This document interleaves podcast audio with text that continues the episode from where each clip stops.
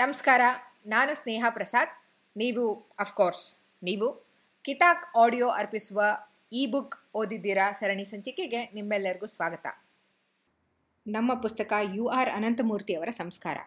You are Ananthamurthy ಅವರ ಹೆಸರು ಹೇಳಿದ ತಕ್ಷಣ ಜನ ಲೆಫ್ಟು ರೈಟು ಅಂತೆಲ್ಲ ಓಡ್ ಹೋಗ್ಬಿಡ್ತಾರೆ. ಆದರೆ ಇವತ್ತಿನ ನಮ್ಮ ಸಂಭಾಷಣೆ ಬರೀ ಈ ಪುಸ್ತಕದ ವಿಷಯಕ್ಕೆ ಸೀಮಿತವಾಗಿ ಇಟ್ಕೊಳ್ಳೋಣ.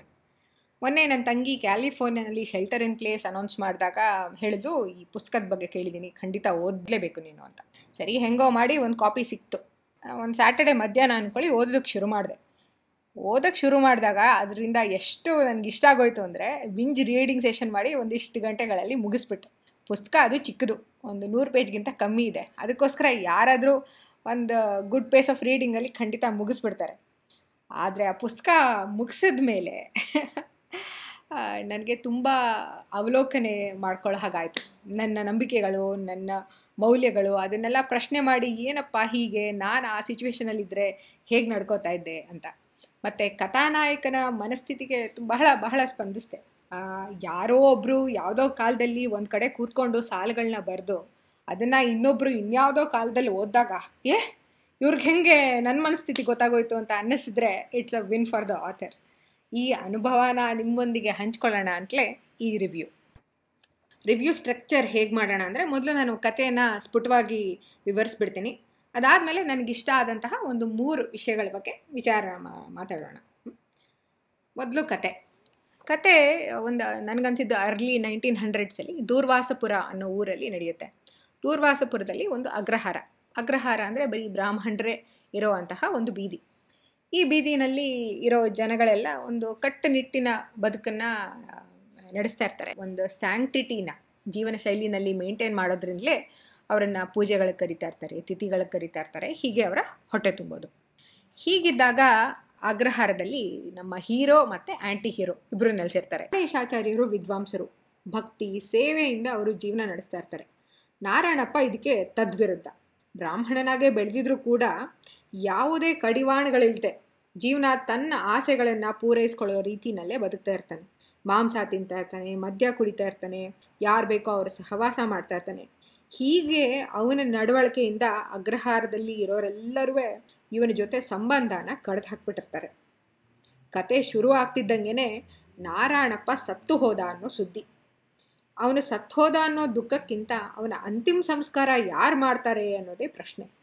ಸಂಸ್ಕಾರ ಯಾರು ಮಾಡ್ತಾರೋ ಅವರ ಬ್ರಾಹ್ಮಣಿಕೆಗೆ ಧಕ್ಕೆ ಬರುತ್ತೆ ಅನ್ನೋ ಅಭಿಪ್ರಾಯ. ಹೀಗೆ ಎಲ್ಲರೂ ಪ್ರಾಣೇಶಾಚಾರ್ಯರ ಮನೇಲಿ ಸೇರ್ತಾರೆ.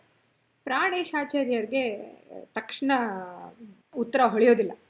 ಅವರು ಇಂಥ ಸಂದಿಗ್ಧ ಪರಿಸ್ಥಿತಿಗೆ ಶಾಸ್ತ್ರಗಳಲ್ಲಿ, ಧರ್ಮಗ್ರಂಥಗಳಲ್ಲಿ ಏನಾದರೂ ಪರಿಹಾರ ಇದ್ದೇ ಇರುತ್ತೆ ಅನ್ನೋ ನಂಬಿಕೆಯಿಂದ ರಾತ್ರಿ ಎಲ್ಲ ಓದ್ತಾರೆ. ಆದರೆ ಅವ್ರಿಗೆ ಪರಿಹಾರ ಸಿಗೋದಿಲ್ಲ.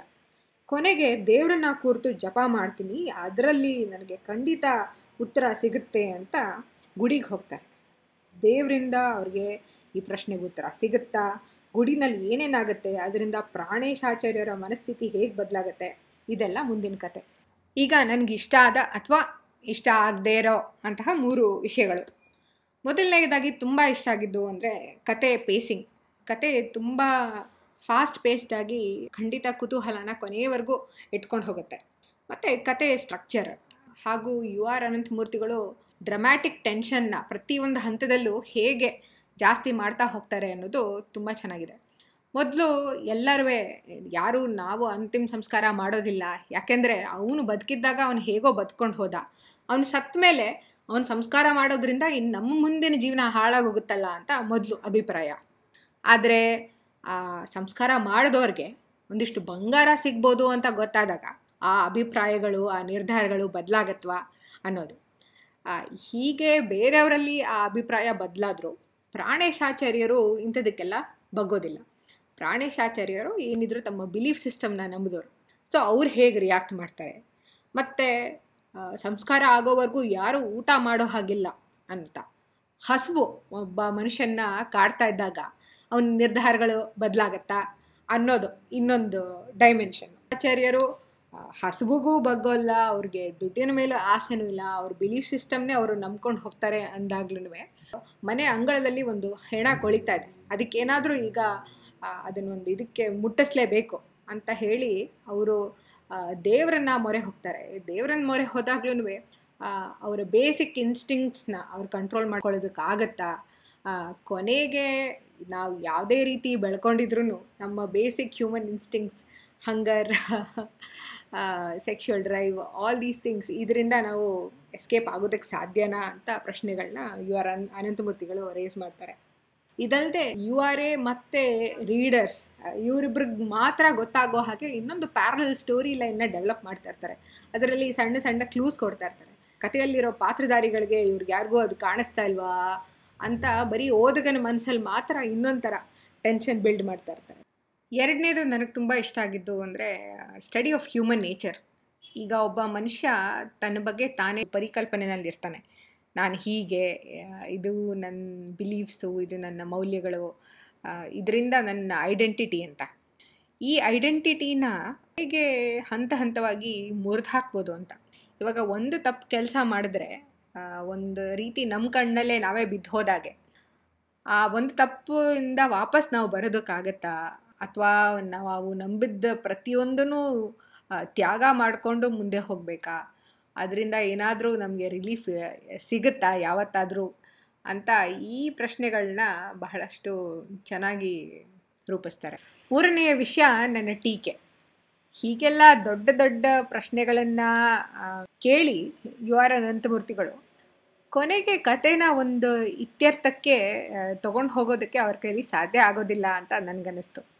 ಯಾಕೆಂದರೆ ಇಷ್ಟೆಲ್ಲ ದೊಡ್ಡ ಪ್ರಶ್ನೆಗಳನ್ನ ಕೇಳಿದ್ಮೇಲೆ ಅದಕ್ಕೊಂದು ಸಮಾಧಾನ ಆಗೋ ಥರ ಉತ್ತರ ಅವ್ರ ಕೈಲೂ ಕೊಡೋದಕ್ಕಾಗೋದಿಲ್ಲ. ಅಥವಾ ಯಾರ ಕೈಲೂ ಕೊಡೋದಕ್ಕೆ ಸಾಧ್ಯನಾ ಅನ್ನೋದೇ ಒಂದು ದೊಡ್ಡ ಪ್ರಶ್ನೆ ಥರ ಅವರು ಹೋಗಿ ನಿಲ್ಲಿಸ್ಬಿಡ್ತಾರೆ. ಅದಕ್ಕೋಸ್ಕರ ಕತೆ ಮುಗಿದ ಮೇಲೆ ಒಂದು ರೀತಿ ಅಸಮಾಧಾನ ಇನ್ನೊಂಚೂರು ಇರಬೇಕಾಗಿತ್ತೇನೋ ಅಥವಾ ಇದೇನೋ ಮುಗಿಲಿಲ್ವೇನೋ ಒಂದು ರೀತಿ ಇನ್ಕಂಪ್ಲೀಟ್ ಅನ್ನೋ ಭಾವನೆ ಬರುತ್ತೆ. ಇದು ಅವ್ರು ಬೇಕಂತಲೇ ಮಾಡಿದ್ದ ಅಥವಾ ಅವ್ರಿಗೆ ಕತೆ ಮುಗಿಸೋದಕ್ಕೆ ಸಾಧ್ಯ ಆಗಲಿಲ್ವಾ? ಇದು ನನಗೆ ಗೊತ್ತಿಲ್ಲ. ನೀವು ಓದ್ಬಿಟ್ಟು ನಿಮ್ಗೆ ಏನು ಅನ್ನಿಸ್ತು ಅಂತ ಹೇಳಬೇಕು. ಖಂಡಿತ ನನಗೆ ಫೋನ್ ಮಾಡಿ ಮೆಸೇಜ್ ಮಾಡಿ, ಇದ್ರ ಬಗ್ಗೆ ಚರ್ಚೆ ಮಾಡೋದಕ್ಕೆ ನಾನು ಕುತೂಹಲದಿಂದ ಕಾಯ್ತಾ ಇದ್ದೀನಿ. ನನ್ನ ಬುಕ್ ರಿವ್ಯೂ ಕೇಳಿದ್ದಕ್ಕೋಸ್ಕರ ಧನ್ಯವಾದಗಳು. ನಮಸ್ಕಾರ.